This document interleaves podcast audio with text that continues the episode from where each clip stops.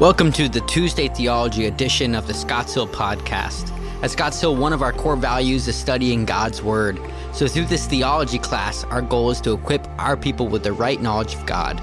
Enjoy, and we hope that you grow in your knowledge of God and application of His Word. We are entering into the last section of the book, all right? So, it's been a quite a long study, but we're entering into uh, section seven, looking at the doctrine of the future. And tonight, as we uh, look at our study, do you want the condensed version and go on home uh, class, or do you want us to walk through the outline? So, uh, yeah, you want to walk through the outline. Uh, but we're looking at the return of Christ, uh, when and how, looking at. Um, when and how Christ will return. Could he come back at any hour? Kind of answering those questions and coming down to the realization of some things that, you know, we go back to Deuteronomy passage, there's some things that we just don't know, all right? Uh, there's one thing I can assure you of. He is coming back. He will come back suddenly, visibly, and bodily, and uh, he will come back, and uh, it'll all pan out in the end. So the question, the thing is, be ready. All right. So uh, be ready for his return. Uh, in this chapter, we begin this last unit uh, looking at the study of, of future events or the study of last things, uh, and we call that study what? Eschatology. Okay. and so, although although we can't know everything about the future, is what Grudem says, uh, God knows all those things. God knows everything about the future, uh, and He has uh, pointed us to those truths in the Scripture, told us about major events that will come about in history of the universe. And one thing that we can be sure of is that God does not lie, and we can hold Him to His Word because uh, He never lies. So we can have confidence in what His Word tells us. So I gave you an outline I just expanded that. It turned out to be pretty long, and I cut some stuff out of it just for your sake. Uh, but we'll walk through this together. Uh, one of the things that we learned is that there will be a sudden, personal, visible, bodily return of Jesus Christ. And um, why is it important for us to? Uh, to know this doctrine and understand this doctrine. Why is it important for us to agree on that term? What are some of the false things that are said about the return of Christ? He said he'd come back. Okay, he said that wasn't false, but some of the false things he said, he, he's, you know, some of the things that are being taught out there are that he's not physically coming back, right? uh, that he will, in some way, a spirit come back, and that in the sense that uh, the spirit of Christ will come back, and it will just mean that there will be an acceptance of his teaching and his lifestyle of love, and that we'll accept those things and we'll keep moving forward.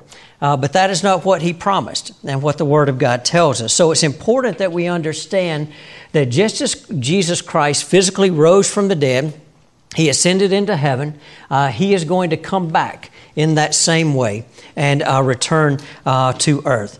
Uh, there's many scriptures supporting Christ's sudden personal, visible, and bodily return. Uh, let's look at some of those together. Matthew 24 uh, 44. Uh, it tells us, Therefore, you also must be ready, for the Son of Man is coming at an hour you do not expect. Uh, John 14 3. Uh, John 14, 3 is another passage, and we know the John passage as he's uh, talking to his disciples. But 14, 3 says, And if I go and prepare a place for you, I will what? I will come again and receive you unto myself, right? Uh, Acts 1.11. Acts 1.11 is another passage that we can look at, and we know that uh, we find that Jesus Christ gives us the commission uh, to go into all the world in Acts chapter 1, verse 8. And then in verse 11, uh, we find that he says these things and, and said, Men of Galilee, why do you stand looking into heaven as Jesus has ascended? This Jesus who was taken uh, up from you into heaven will come in the same way as you saw him go into heaven. So we see over and over uh, 1 Thessalonians chapter 4, verse 16 talks about the visible uh, return of Jesus Christ. And so you know, as we look at that passage, says, For the Lord himself will descend from heaven with a cry of a command, with the voice of an archangel, with the sound of the trumpet of God, and the dead of Christ will rise first. So Jesus Christ is coming back physically. He's coming back in bodily form. He's coming back personally.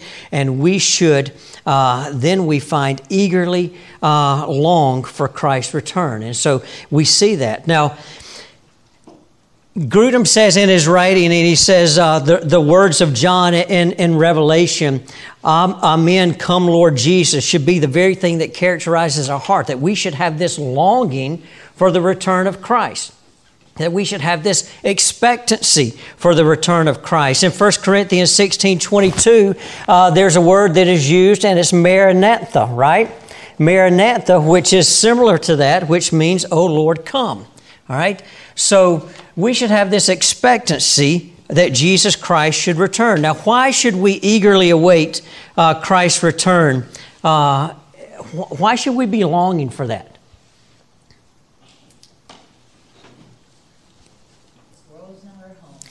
This world is not our home.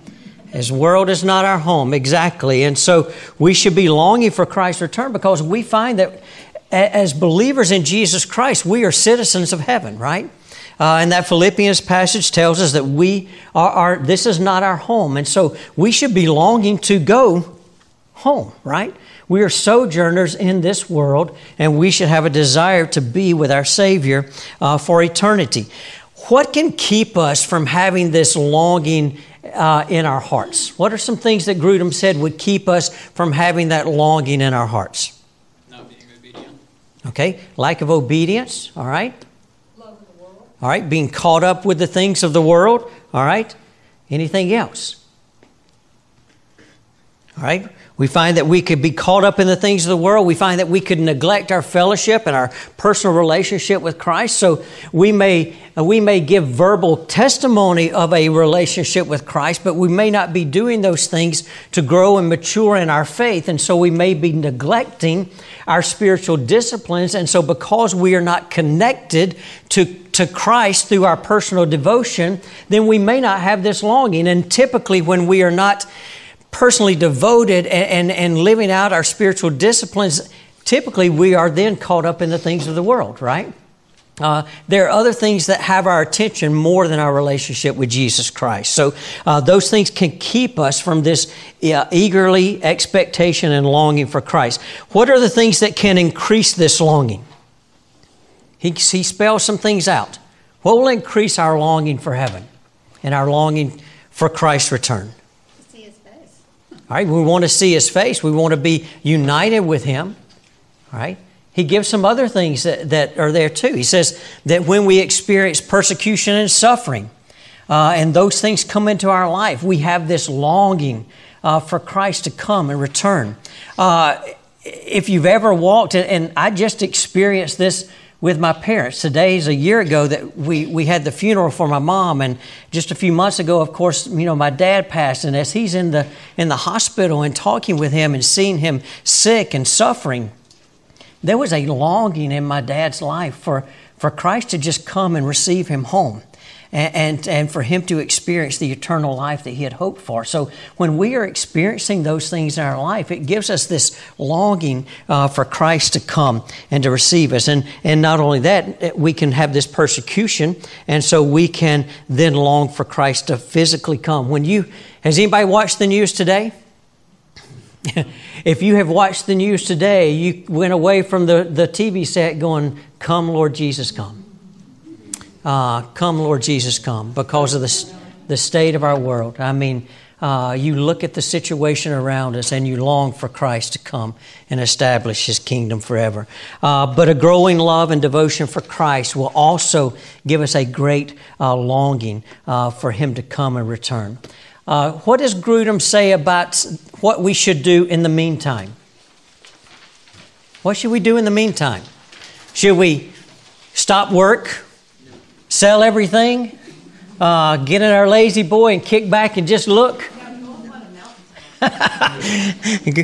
so, you know, he says that we're to continue on with our lives, all right?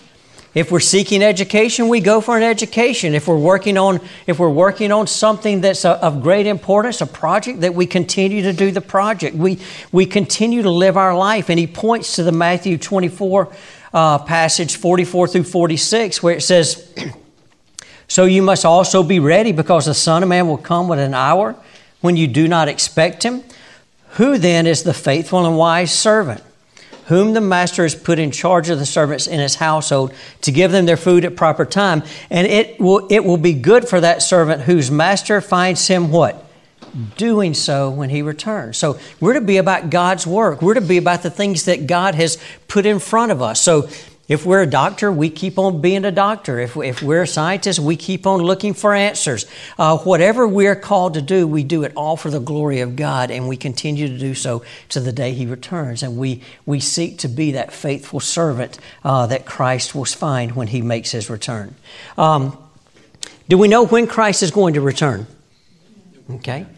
I came to the next section. You know, we don't know when Christ will return. Now, we see that consistently uh, in the scriptures throughout the gospel. The passage uh, that we just looked at, Matthew 24, uh, we look at that again uh, in Matthew 24 42. Therefore, stay awake, for you do not know on what day your Lord is coming.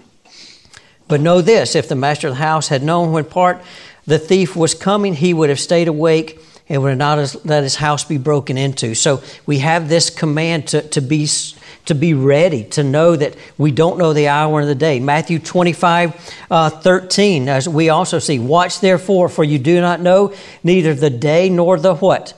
The hour. All right. Uh, Mark chapter 13 uh, is a passage that points to this as well. When we look at Mark chapter 13, verses 32 through 33. But concerning the day or the hour, no one knows, not even the angels in heaven, nor the Son, but only who? Only the Father. Only the Father. So be on guard, keep awake, for you do not know when the time will come. So, consistently throughout the teaching of the Gospels, we find that we just don't know when Christ is going to come. What is the point of the passages that Jesus is saying you do not know? Uh, you see, he's telling us that we cannot know when he's coming back, that it's going to be in an unexpected time, so we should be what? Be prepared. We should be ready. Uh, we should always keep our eyes looking up, so to say, uh, and, and, knowing that he could come, uh, and we just don't know when. Now, what do we do with the claims um, of people saying that they know the date and the time of Christ's return? It says reject them, right? reject them is incorrect because if anyone knew, uh, Christ said, you know, no one knows, right? Now, have there been people who have said, this is the day, this is the day, and this is the hour? Yeah, we've seen that throughout history, all right? It hadn't happened, has it? Hope not, huh? yeah, yes. Um, a question that keeps going around in my mind. Mm-hmm. Mm-hmm. I would say we don't know when the tribulation is going to start, but we do know when it starts. We know certain things, and so we know it's a seven-year period. We don't know the day or the hour, but we have a general idea. If I know he doesn't think we'll be here for the tribulation, and I don't know. Of course, nobody knows, but you know, so it's it's like be ready, be ready, be ready. But I also know that the tribulation is seven years long, and I also know, you know, by reading the last book in the Bible, things that are going to happen along the way. And so, in, in a way, it's like, well, what's this? It can happen in a day or hour because we do have a time frame we don't know when it's going to start. And he and he answers some of those questions and tries to answer in this chapter. Well, Next chapter we'll get more. Yeah. Next chapter we'll get more into the millennial views, which we're not looking at tonight. I'm a panmillennialist. Jesus is coming back. He said so. Uh, be ready. Uh, I don't know the day or the hour, but uh, I know He said be ready. So, you know, can I hope that it's premillennial dispensationalism? Yeah, we can all hope so. Yeah, right before it gets bad, Jesus is going to come. We're going to poof in the air and all is going to be well. But we're not, they're differing views. And, But and, But that's not my point. yeah, My, my point is, has nothing to do with the rapture. uh huh. My point has. With the signs? that We, we have some, we know a lot, well, we know some about the tribulation from Revelation. We know from Daniel, and we know from Revelation that it's gonna be seven years long. So, um, when it says, be ready, be ready, can come at any time, I, I, it's like, yeah, I, I wouldn't know the day or the hour that he's gonna be here, but I do know generally, if the tribulation starts, then it's gonna be seven years long. I know if the Antichrist sets himself up in the temple of Jerusalem, that's gonna be three and a half years from there. So, uh, Yeah, I think that, you see what I'm saying? I, I, yeah, and I think what it comes from is, um, when you read Revelation, there are certain things in it that you take as, these have to be literal. It has to be seven years, it has to be three and a half years. But then, even among, even in the same perspective of Revelation, you're gonna find things in there that you're gonna say, this isn't literal, this is a figure. And so the differences come in when, when I see that, I see seven years uh, in and amongst a lot of other figurative language. And so I don't see a literal seven year tribulation. And in some senses, I agree with what his discussion of we don't know when the tribulation starts, and we don't even know if it may have already started. And so that's uh, the, what comes in is when do you take it? When does it have to be? And I'll put this as a question, not as an answer, because I think this is a difficult subject. Is does it have to be seven years? Literally. Does Israel, 144,000, is that a real literal number or is that representative of something? And I think a lot of people would argue those are figures and not literal numbers. So that's, that's just the difference, I think. Yeah. Yeah. And, and, and it's, it's, all in, it's all in where you fall and what you believe and, and the things that you come to interpret and understand. And there's, there are differing, varying views in which he points that out. They're not reasons to separate fellowship over, they're secondary things. The reality is, is that Jesus is coming back and to be ready. And those are the words that Jesus told us. So he says, You'll not know the hour or the day, uh, so be ready. Uh, and so my thing is, and this is the way I've always approached it, that's why I said we could be done in five minutes. my approach to this has always been trust Jesus for what he said.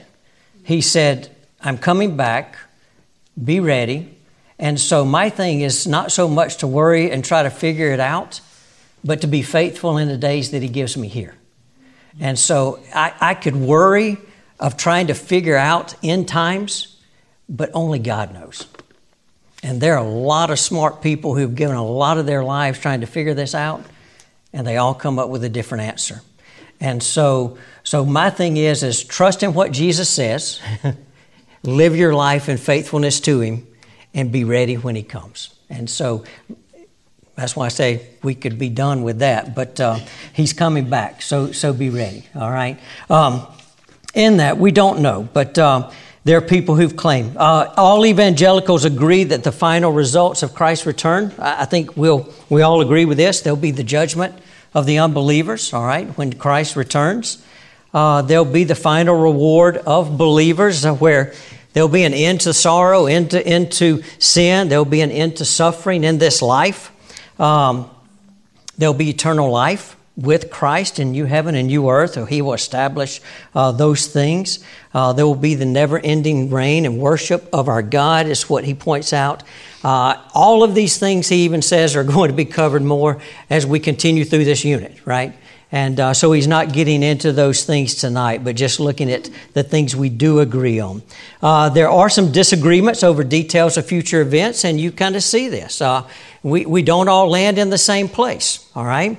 Um, it's important to acknowledge that Bible believing Christians have differences over specific details leading up to and immediately following Christ's return. All right? Uh, the differences are based on varying interpretations of key passages regarding future events. And so you're just kind of looking and trying to map it out. You'll kind of get into this, and he alluded to it, but um, even in dealing with uh, this premillennial dispensationalism and the rapture of the church, it's a relatively late development in the history of the church in the, in the 1800s, right? And so, you know, it's a, it's a new thing that has come about. Uh, and the thing he says is these, these matters are of secondary importance. Um, these aren't the things that matter. What matters is that he is coming back. He's given us a commission and a command to go and tell and to share the hope that we have in Jesus Christ and to live our lives faithfully for him. And so th- that's the baseline and the foundation of all that is there. Uh, and so we look at those things. Uh, it's good to form one's own opinion, and you go around the room, you have different opinions th- about it all. Uh, and the reality is, is that we may not all land in the same place, but um, when Jesus returns, we all will end in the same place. All right? Uh, uh, and we, we just don't know those things. The question came about could Christ come back at any time? And he points to a lot of the things that we're looking at, some of the questions that we have. So there are verses that predict a sudden and unexpected coming of Christ. We've looked at some of those already, where he says, you know, uh, be ready. I'm, I'm coming back. You don't know the hour and the day. There's this sense of urgency in those passages, right?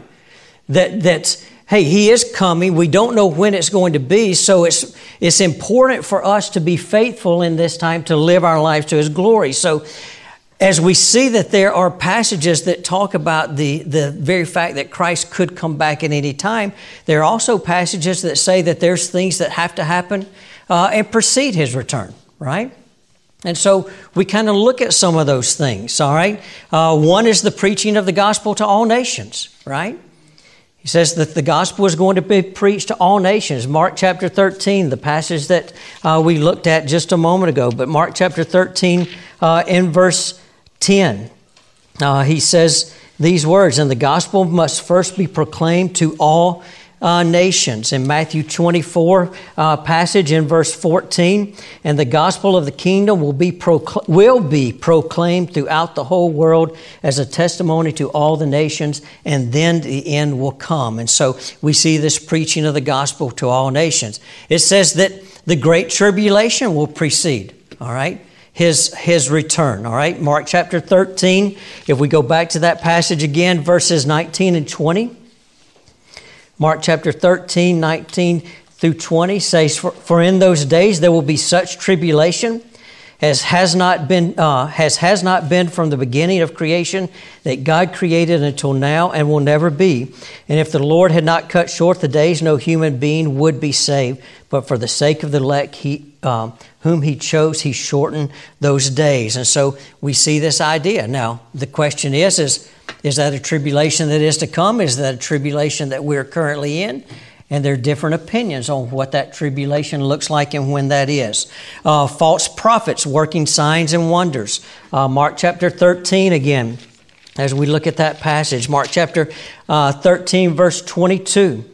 For false Christs and false prophets will arise and perform signs and wonders and lead astray, if possible, the elect. Uh, and so we see that pro- false prophets are going to rise up. They're going to work wonders. There are going to be signs in heaven. It says in that Mark 13 passage that, um, that in those days, in, in 24 through 26, after the tribulation, the sun will be darkened and the moon will not give its light. The stars will be falling from heaven and the powers in heaven will be shaken. And then they will see the Son of Man coming in the clouds with great power and great glory. So there are going to be signs in the heavenly realms, okay? Um, the coming of the man of sin and rebellion, the coming of the Antichrist uh, is what is speaking of there. And so, 1 John chapter 2, uh, verse 18 is one of the passages uh, that he points to. So, uh, if you look at that passage in 1 John chapter 2, uh, verse 18, children, it is the last hour, as you have heard, that Antichrist is coming. So now many Antichrists have come. Therefore, we know that it is the last hour. All right? Uh, now, when John is writing those things, there are already antichrists who have made their way onto the scene, right?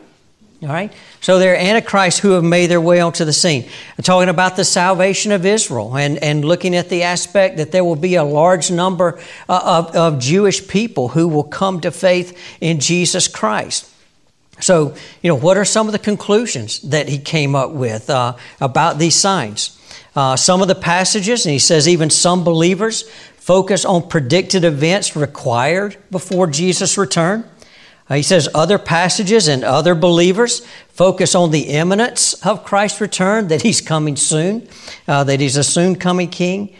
All passages agrees that we are to actively watch and wait, but it doesn't tell us how long we are to wait and how long that's going to be. It just says watch and wait. And he's promised that he's going to come. So the question still remains could Jesus return at any time? Uh, or must certain events occur first. So he gives some possible solutions, all right? Uh, he gives possible solutions, but he never answers the question fully, right? Uh, which is why we go back to Jesus is coming back.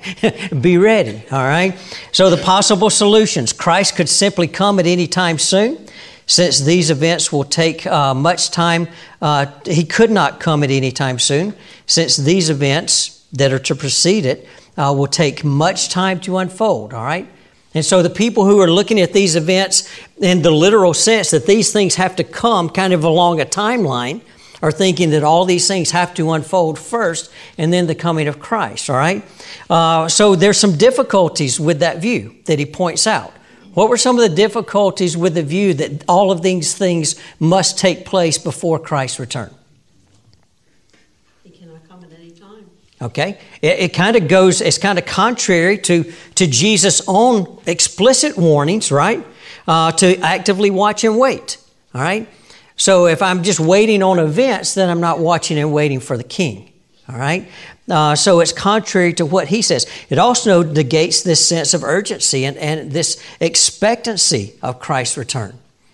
Uh, it, it can negate the fact that, that we're looking for him. And if, if we're always looking for events, what can, we, what can it lead to in our own lives? And, and that's the next thing. The purpose of the signs are to encourage and caution followers. However, this solution seems to provide an excuse for complacency. You see, if we think all of these things must transpire, then I can kind of just lag back in my faithfulness, right? Well, then why would he tell us these things? All right. And they're different. Well, then that's where there's different interpretations of when these things have taken place, and are they have they already taken place? Are they coming? Are we in the middle of them? And so all of these things are kind of unanswered questions. So I think I think we look and we we hold on to the fact of what Jesus says.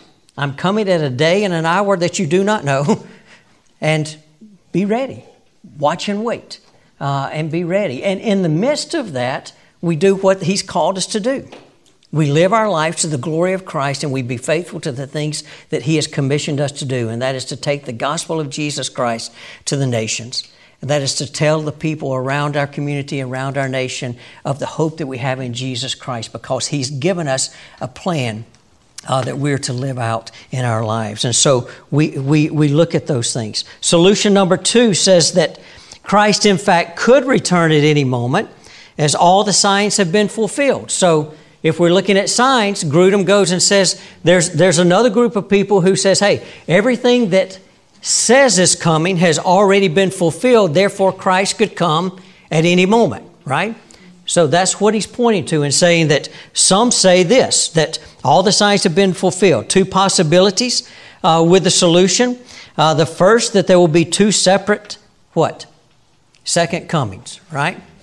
So there, there are those who believe that there are two se- separate second comings. There's one where he comes to the air and the clouds and he raptures his church and he takes them away and the times of tribulation will come and then he'll return again at the second coming and he'll have the resurrection of the dead. So one is a secret to rapture Christians in the seven year uh, before the seven year tribulation and a public triumphal coming in which Christ comes to reign over the earth this possibility uh, a relatively recent, is difficult to validate from Scripture, uh, and it's going to be looked at in next week's lesson by Pastor Phil. So you'll get that teaching next week, all right? Uh, uh, n- hold, hold your questions about the rapture and the millennial to next week, and you'll read next week's chapter, and you'll get a little understanding on that too. Uh, second, uh, thing with this is that the signs preceding uh, Christ's return have already been fulfilled. Possibly uh, when? Some say during the first century that these things all were fulfilled, right?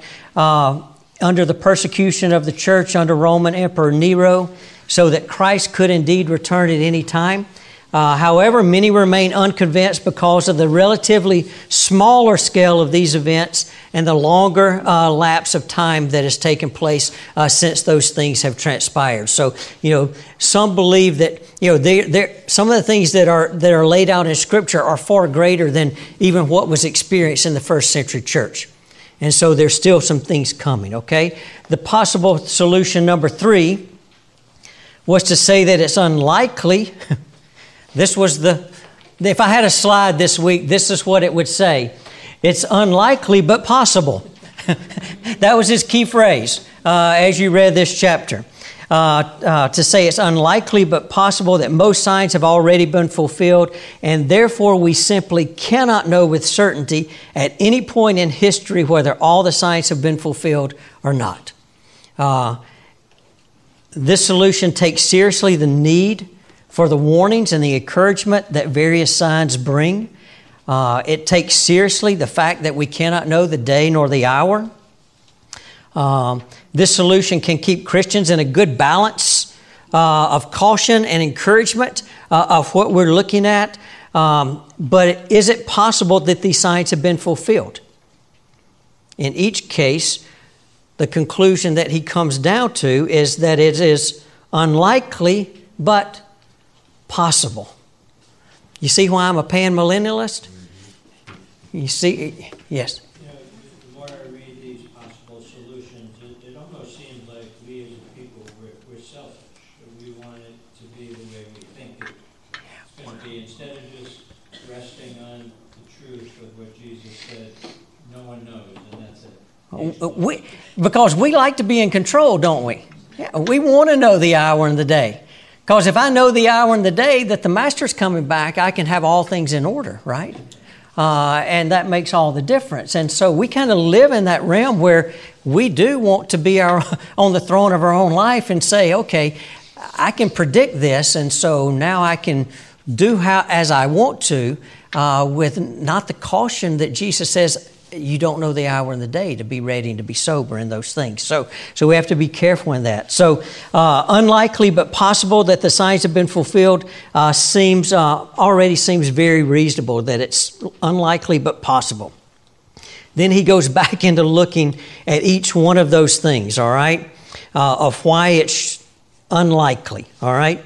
Uh, Colossians chapter 1 in the preaching of the gospel to all the nations that we saw uh, Colossians chapter 1, uh, verses 5 and 6, the faith and love that spring from the hope stored up for you in heaven, and about which you have already heard in the true message of the gospel that has come to you. In the same way, the gospel is bearing fruit and growing throughout the what? The whole world, just as it has been doing among you since the day you heard it and understood God's grace. Now, this is Paul writing to the church of Colossae, right? And he's saying that the gospel is bearing fruit and growing where? throughout the whole world, all right? Throughout the whole world. So, so we see that possibly, it's unlikely, but possible that this has been fulfilled, right? Colossians 1:23, if you continue in your faith, establish and firm and do not move from the hope held out in the gospel, this is the gospel that you heard and that has been proclaimed to who? Every creature under heaven, all creation, and of which Paul I have which I Paul have become a servant. So possible, but unlikely that every creature under heaven has heard the gospel, right? Are there still people within our world that have yet to hear the gospel? Okay, all right. There are. Now, as Paul's writing this, uh, the gospel has spread in, in Paul's mind to all the what? Okay, all the known world, all right? Uh, and so we see these things. So this can be seen as unlikely but possible uh, that this sign has initially been fulfilled in the first century. Um, and has been fulfilled in greater sense many times since then. So Paul's writing that the whole world and all of creation has heard the gospel, but we know in reality that that continues to be fleshed out even in this day, right? Because there were people groups in this day who were engaged with the gospel probably for the first time. So it continues to take place. So it's unlikely that that has been fulfilled. What about the Great Tribulation? Language is used uh, in these warnings that describes tribulations that are far greater than what took place uh, in the first century. And so, you know, we have this anticipation that things are going to intensify and get worse uh, against the church. All right? Do we see things intensifying against Christians in the world today? Okay. All right. Could we be considered in the world today living in times of tribulation? Okay. Possible. All right. Possible. All right. All right. Um, so, so we see that. Uh, many people have understood Jesus' warnings about the Great Tribulation to refer to Rome's siege of what? Jerusalem. Of Jerusalem, all right? Took place in 66 uh, to 70 AD, all right? Um, however, there have been many periods of violent and intense persecution uh, throughout the history of our world, and they continue in this day, all right? So we see that there are times of tribulation that continue to come against the church, even in this day. Uh, he says false prophets working signs and wonders, all right?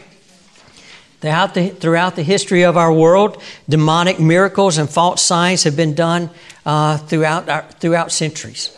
And so demonic activity has, has always been there, all right?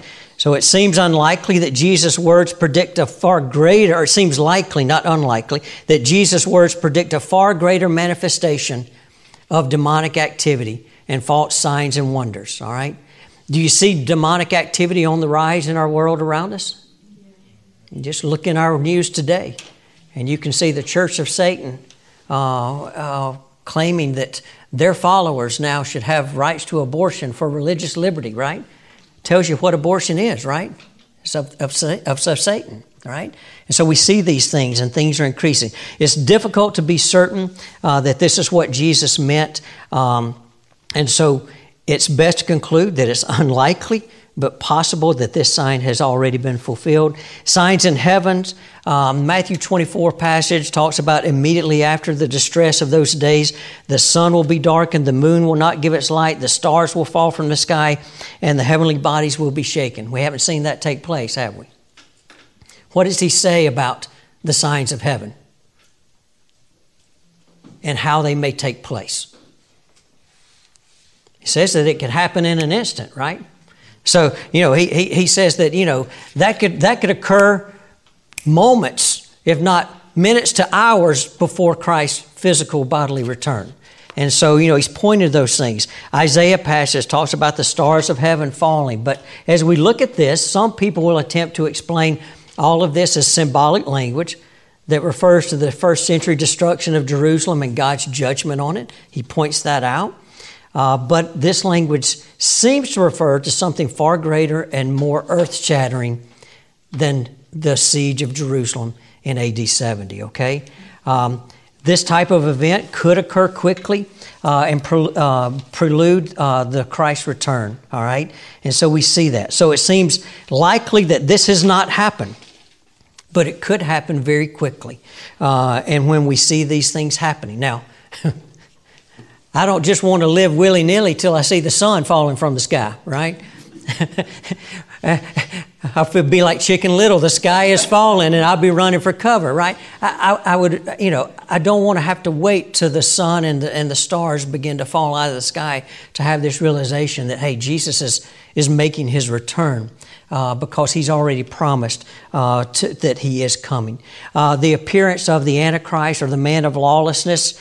Um, he goes and says many historical figures uh, who've had great authority uh, have wreaked havoc in our world, have wreaked devastation among the peoples of our world. And, um, it, and you'll see when those people arise and come on the scene, what do people begin to say? They're the what? They're the Antichrist, right? They begin to say, that's the Antichrist because of all the destruction that they're having. We've heard those terms in the last several years. Doesn't matter who's in power, does it? they're all the Antichrist, all right? Uh, because to somebody's side, they're always doing something evil, right? So we see these things of people in authority who, who uh, take on this. Scripture tells us in John chapter 2, 18, we looked at that passage a minute ago, that many antichrists are expected, uh, but the, the antichrist will come when? In the future. That it will be a future coming of a man of lawlessness that will establish and set up what? What? Okay, all right. A one world order, all right. Uh, so we see uh, this man of lawlessness is described in more uh, decisive terms in Second Thessalonians 2, 3, and 4. Says, Don't let anyone deceive you in any way, for that day will come, uh, will not come until the rebellion occurs and the man of lawlessness is revealed. Uh, the man doomed to destruction, he will oppose and will exalt himself over everything that is called God or is worship and sets himself up in God's temple proclaiming himself to be God. Okay? Therefore, it's unlikely, but possible that that's been fulfilled. All right? Typically, I would say most everybody in here would say that that prophecy has not been fulfilled. All right? Uh, that we're looking uh, for the coming of the man of lawlessness. Um, when it comes to the salvation of Israel, uh, Romans, he points to Romans 9 through 11 and says that those chapters seem to indicate that there's going to be this massive ingathering of Jewish people that will turn uh, to Jesus Christ and place their faith in Him as their Messiah. Um, but he says it's not certain. Uh, that 9 through 11 actually predicts this. Uh, many have argued that no further ingathering of Jewish people will occur beyond what we have already seen through the history of the church. And so as the church goes out and seeks to evangelize the world, there are those who are coming to faith, and there are people have Jewish faith who are coming to Christ. And some saying that that is the ingathering. And he even points to the Apostle Paul, who says that he is the chief example of that, right? Uh, that he is the example of the ingathering in Romans 11, 1 and 2, when he says, I ask then, did God reject his people? By no means. I am an Israelite myself, a descendant of Abraham from the tribe of, of Benjamin. God did not reject his people whom he foreknew. Don't you know what Scripture says in the passage about Elijah, how he appealed to God against Israel? So it's unlikely, uh, uh, but possible that that sign has already been fulfilled. So, you know, what are some of the things that he tells us as he comes out of this chapter? He, he didn't really give you all the answers, did he? We just don't know them. We just don't know them. And, um, you know, the thing we do know for certain is if you go back to the very beginning, the thing you do know for certain is that there will be a sudden, personal, visible, bodily return of Jesus Christ. You affirm that? Okay, we all affirm that. How and when, and the day and the hour, and what all will have to transpire before that happens, we just don't know. And that's why when I got this chapter, I kind of chuckled and told Jeff, I said, I can teach that in two minutes. I said, because Jesus is coming back. Be ready. That is simple and simplicity to me, and I know that's not the, you know, the digging into the meat of what you may want, but in my in my pea brain, that's what I've always held on to. I can't answer all the questions of how and when it's going to happen and all the things that must take place, but I hold to the promise that when Jesus left this earth, He said, I'm coming back. And He said, Watch and wait uh, and be ready for my return. And that's what I hold on to. Uh, people have, have put in years of study, and people ask me, Don't you like to study eschatology? No, I, I, I know it. Jesus is coming back, and He told me to be ready, and He gave me some things to do in the meantime to be faithful to the call that He's placed on my life and to live out my life in that way. So, you know, what are the conclusions? Um, except for the spectacular signs of heaven, which could occur in a short time, it seems unlikely, uh, but possible, that the rest of these signs have taken place. I don't believe all these signs have been fulfilled. Um, so I, I, will agree with that. Um, it seems re- reasonable to take seriously the warnings that Jesus could come uh, when we are not expecting him. Did he say he could? Okay? So we should we should look at those passages with, with caution and with, with warning that Jesus could return at any time. And therefore, I need to be found faithful uh, when he does return. Nonetheless, it seems reasonable to say that signs preceding his coming will probably yet occur in the future. Just threw you a curveball, didn't we? He come at any time, but there's things that still have to take place. So you kind of hang on to those things that, yeah, there are probably things that still need to take place, but it does not negate the fact that I need to be found faithful. I need to live my life for His glory. And I need to understand the things that He's called me to do and not allow me looking for future signs to lead to complacency in my own life. Uh, because I think that's the danger that we can get into when we think that, okay, you know, when I start looking at all these events that say they've got to take place, and man, I'm 57 years old, man, it's probably not going to happen before. I'm probably, I'm probably going to check out of this place before all these things take place, right? But, I may get to retire, all right? But, but you know, as I think about those, and if I have this thing of, okay, I, I'm at this stage in my life, and if I think, okay, with all these expectations and things that are going to have to take place, uh, then I'm probably not going to be alive when the return of Christ comes. So I'll just be able to kick back, take it easy, rest, and, and, and wait. That's right, and that's right. That's right. But there are those who don't have that dynamic relationship with Christ, right? Uh, who, who, who, are, who are looking to signs to, to know so that they can. You think there are people out in our world today who may look at the, the things, they know, may know Scripture and look at end time events and think, I've still got time to wait? There's plenty of time for me. I, I, there are people who will answer you that way. I, have got time. If they think about it, we're all one heartbeat away from facing Christ. Exactly. So every generation before us has thought we're that generation. But when they died, they met Christ face to face. So, I mean, all these events really, for me personally, it doesn't matter because today may be your last day. I made my next heartbeat now. Mm-hmm. Yes. Me in His presence. Yes. So I think we get caught up on all this. But I also, I also think that's the reason, kind of the reason, he's, because he knows the human mind and the heart creator us. He knows it so well. He knows that we're prone to that. That's why he, was, he keeps saying, "Quick, come quickly, come quickly, guys, be ready, be ready. That's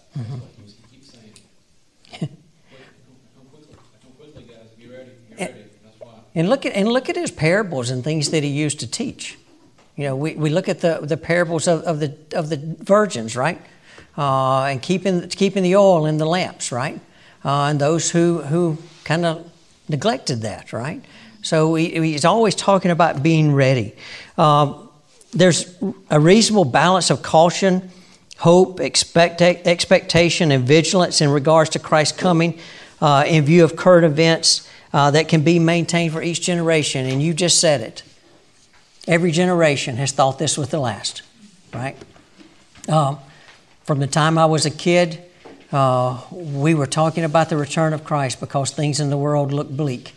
Things in the world continue to grow dim and dark, right? But every now and then we see a glimmer of light that breaks forth, right?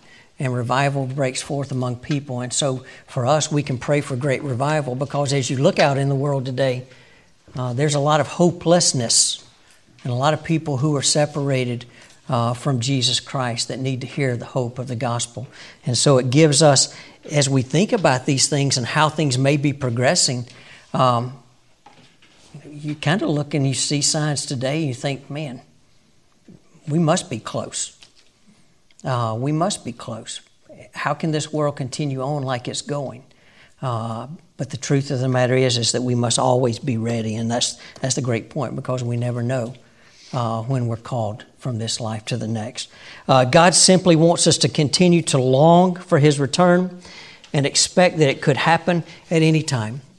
Um, just looking with great expectancy and great anticipation. He goes on to say this it's spiritually unhealthy for us to say that we know that these signs have not occurred.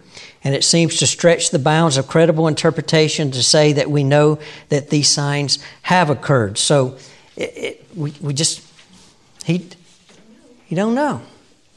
That's why I said, uh,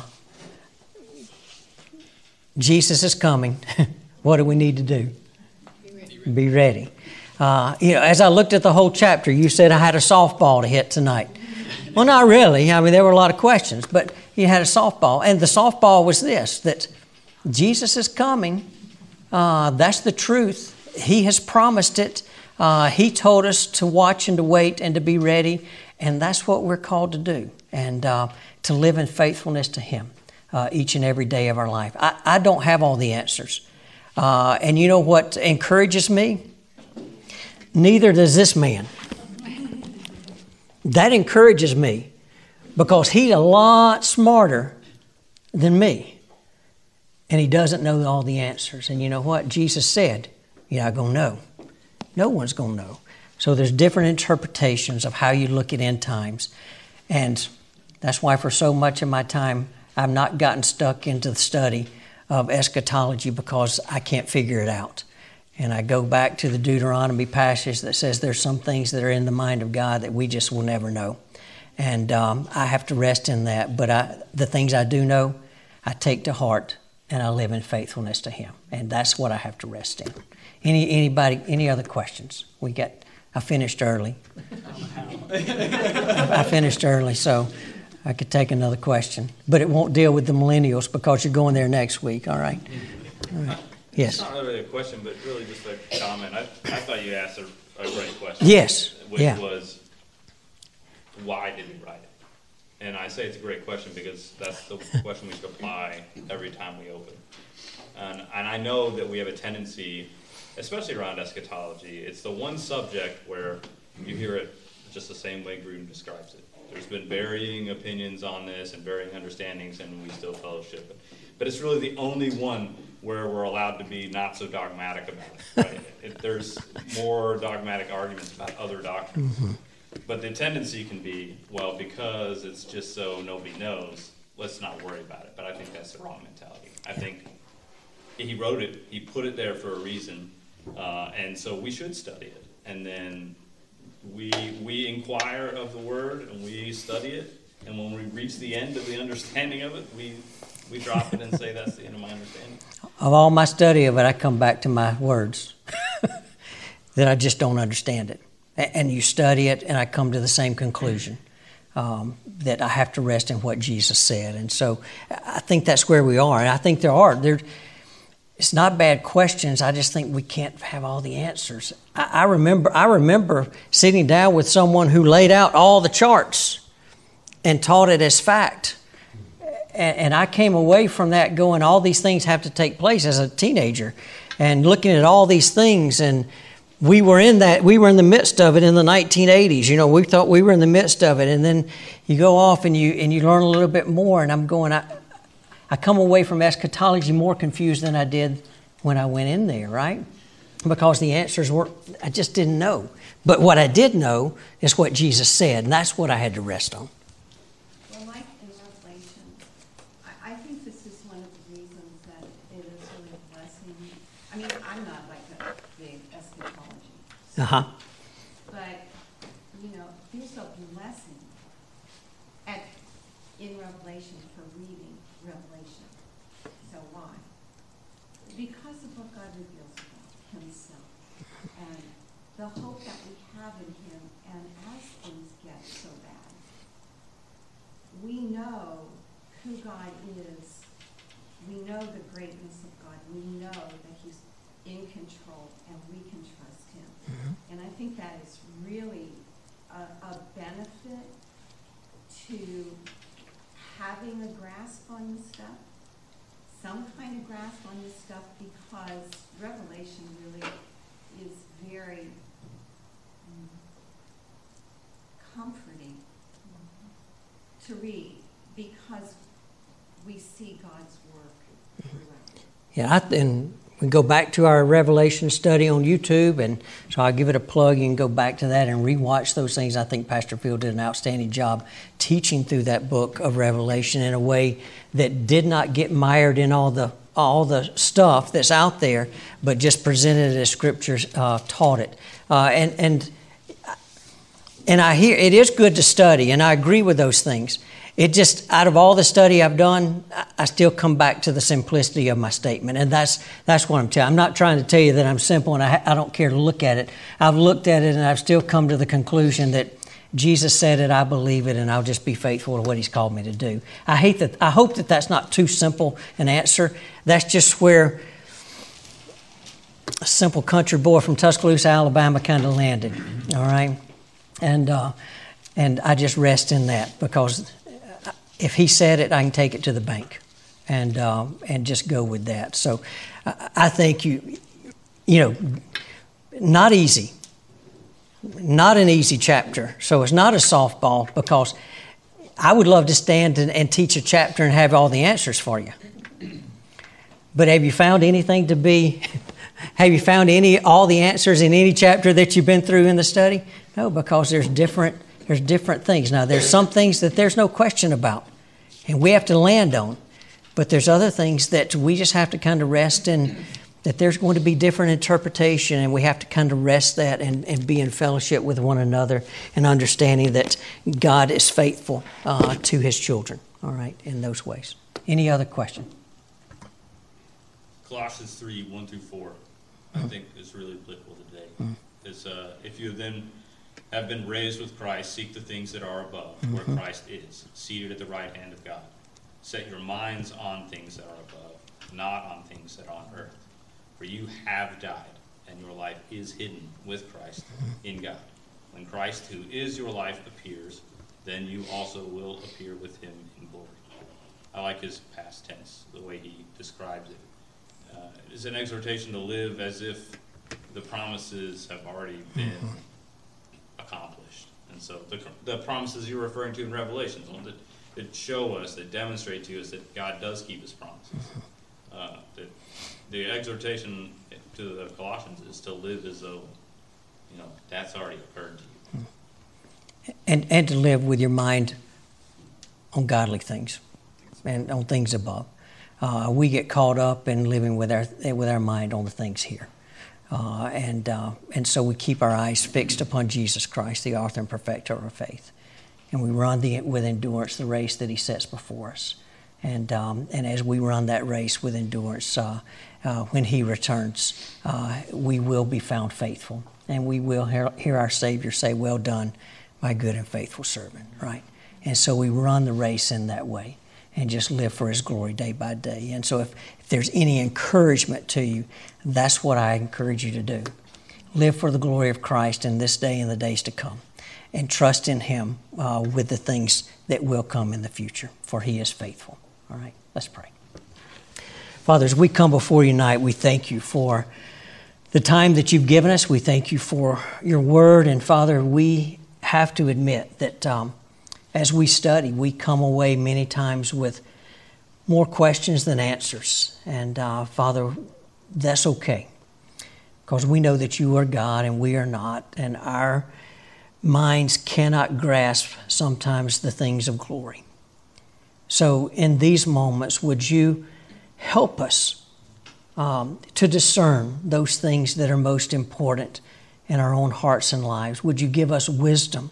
in each day of how you would have us live our lives for you and for your glory. And Father, would you, by the power of your Holy Spirit, empower us and equip us to be the men and women that you have called us to be. Father, as uh, we live our lives, may we always uh, keep our eyes lifted up with great anticipation and expectancy that one day our King will return. And when he returns, we will be with him forever. So, Father, we rejoice in that hope. We rejoice in that truth. And we know uh, that that is a promise that we can hold on to. So, in this day, uh, would you help us uh, strengthen us and encourage us in our faith and in our walk with you. We pray these things in Jesus' name. Amen. Thank you for listening, and we hope that this teaching has enriched your understanding of God. If you found this teaching to be helpful, share it with your friends and family on social media and tag us at Scotts Hill. Till next time,